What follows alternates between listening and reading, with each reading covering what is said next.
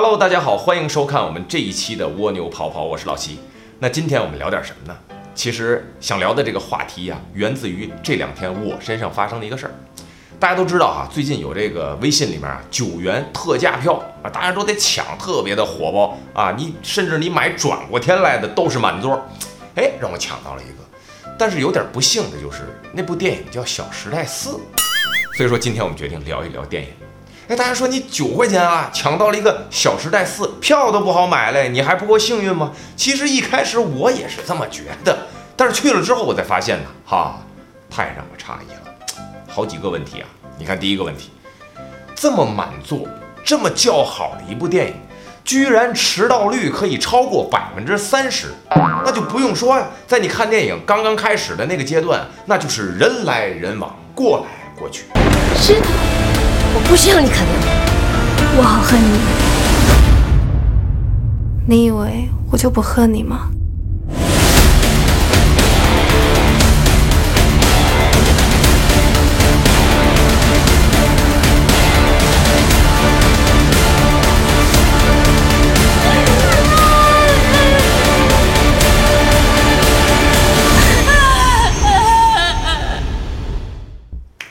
另外还有一点啊，就是我在看电影的过程当中，我本来是在天津的电影院里面，我怎么感觉像是在沈阳的地铁站里面呢？亲嘴儿的、拥抱的、摸胸的，啊，更可笑的还有抠脚丫子的。我说你们拿这当试衣间了吗？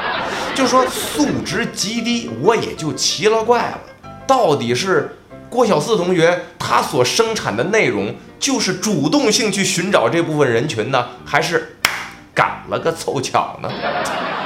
真的和道士下山、一步之遥等等这些观众的受众截然不同了，弄得我是非常的不 happy。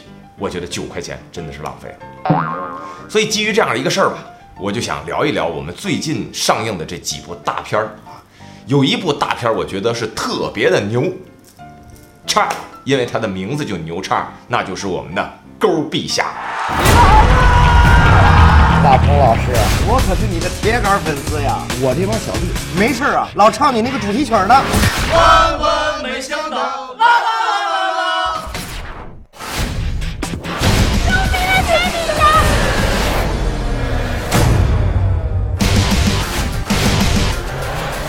男穿的好奇怪，一个练健美操的，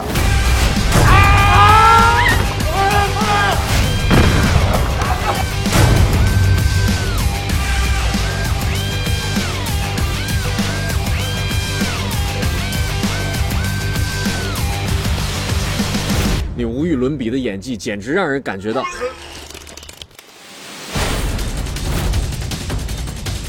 You're such an amateur. 我是小品侠，我是二甲，我是龙虾。那我就叫麻辣小龙虾吧。肩膀侠煎饼侠，哦，煎饼侠、煎饼侠，坚挺侠，和谐社会最重要。总之啊，我是不太相信任何电影的 slogan，比如说《煎饼侠》里面的 slogan 要拯救不开心，其实我从来没信过这句话哈。但是很多朋友的口碑哎都很好，哎呀，从五分钟之后就开始爆笑，一直笑到最后。哎，你如果泪点不是很高，而且你比较走心的去看啊，最后你还能掉下来几滴鳄鱼泪。我说这电影不错呀，而且大鹏一直以来就是搞笑啊，屌丝男士嘛。然后他搞笑应该没啥问题，哎，还能融入一些最后的那些催情的元素，让人有一个深刻的理解。啊，那这个片儿可以呀、哎，结果我就去看了看。说句实在话，也挺让我失望，但是也挺让我兴奋。哎，这话怎么说呢？失望是在于啊，那些包袱、那些梗，确实是有点老了。我不知道是我笑点高还是怎样啊，确实没啥可乐的地方。除了岳云鹏的发挥还不错，其他包括那些打酱油的大咖，我觉得在艺术创作的结果和呈现上没任何的作用。另外，我兴奋是兴奋在什么样的？就这样的一个作品都可以受到如此高的票房，如此高的口碑待遇，我们的市场宽容度这是有多么高啊！所以说呀，做电影、做视频的小伙伴们，别跟家撅着了，赶快走出来吧！这个时代有的就是大把的机会。当然了，这个电影里面我们看到了大鹏一路走来的艰辛和不容易，也让我看到了在这个圈子里面有这么多的同人的力捧。当然，我更加看到了这样一个公关传播的运营团队，他们是多么的牛呀！就是这样狂轰乱炸，就可以给你轰出一个几亿的票房，值得尊敬，也值得支持。希望大鹏也可以越来越好，因为我也关注大鹏嘚吧嘚很久啊。希望大家都可以从一个屌丝逆袭成为男神。那很多网友朋友就该问了哈，那你觉得什么叫电影啊？你看《小时代四》你也看不上啊，《煎饼侠》呢你能体会到创作人员的艰辛，但是你作品而言哈，也是没给很高的评价。其实我倒是觉得啊，一个合格的电影其实并不难。你看，首先就最近哈，大家都同时上映的《捉妖记》啊，虽然谈不上有多牛多好，但是它至少是一个合格，可以称之为叫电影二字的一个产物。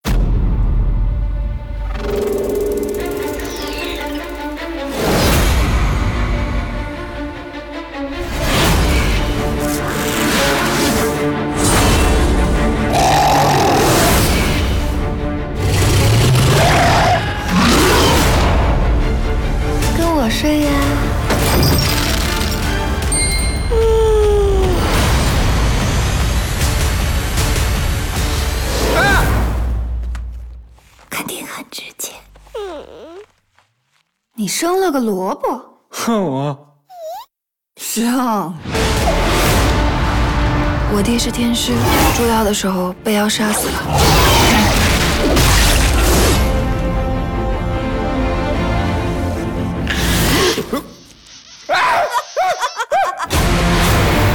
妖不可容于人间。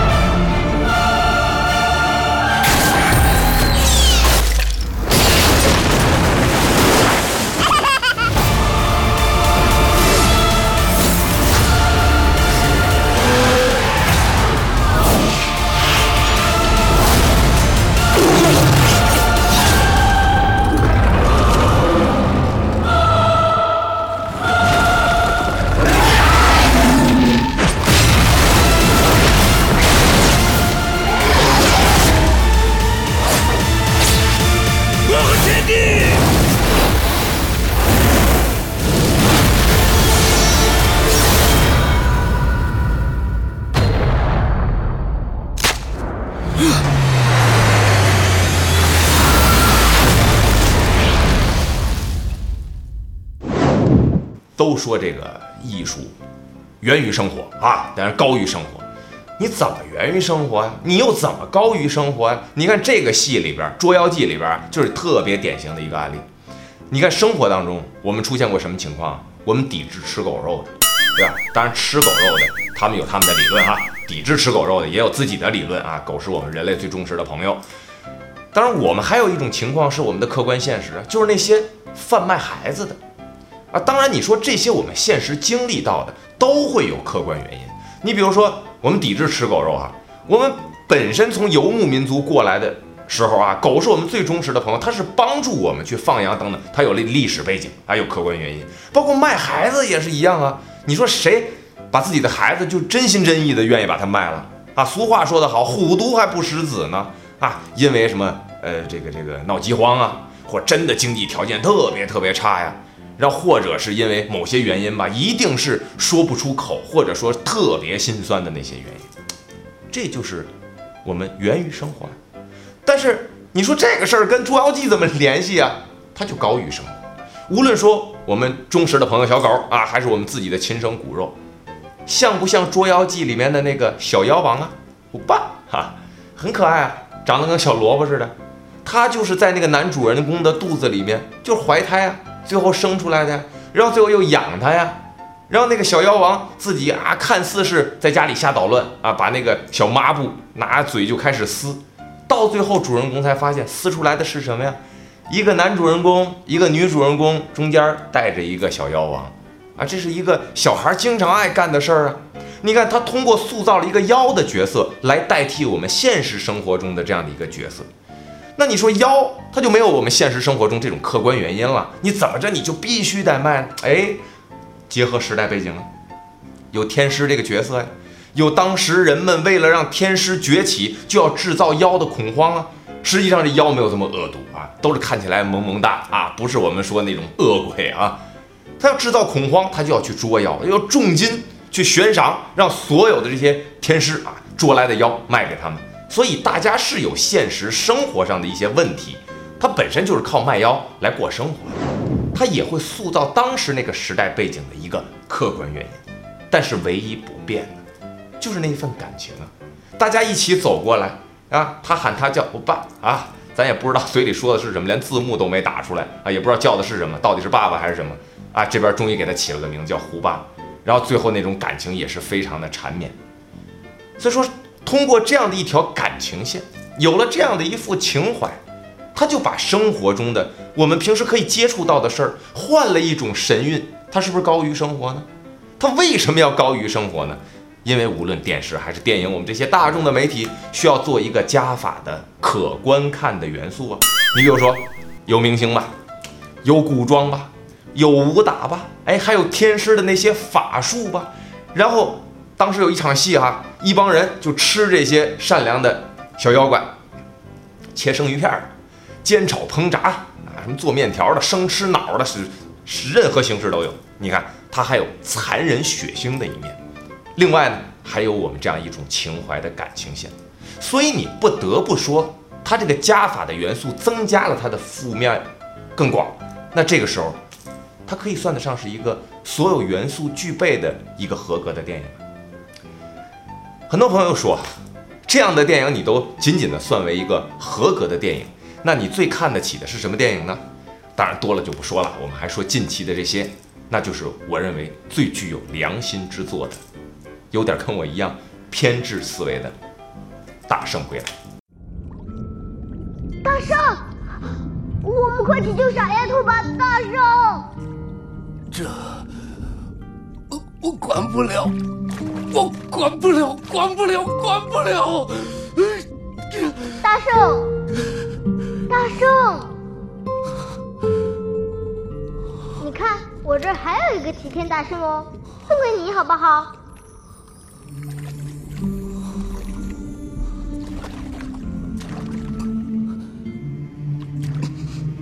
有了它保护你，就什么也不用怕了。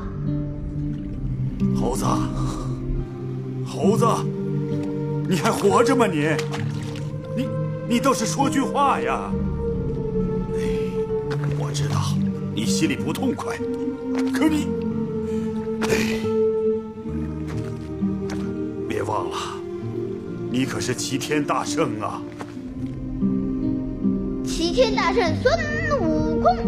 身如玄铁，火眼金睛，长生不老，还有七十二变。一个筋斗云啊，就是十万八千里。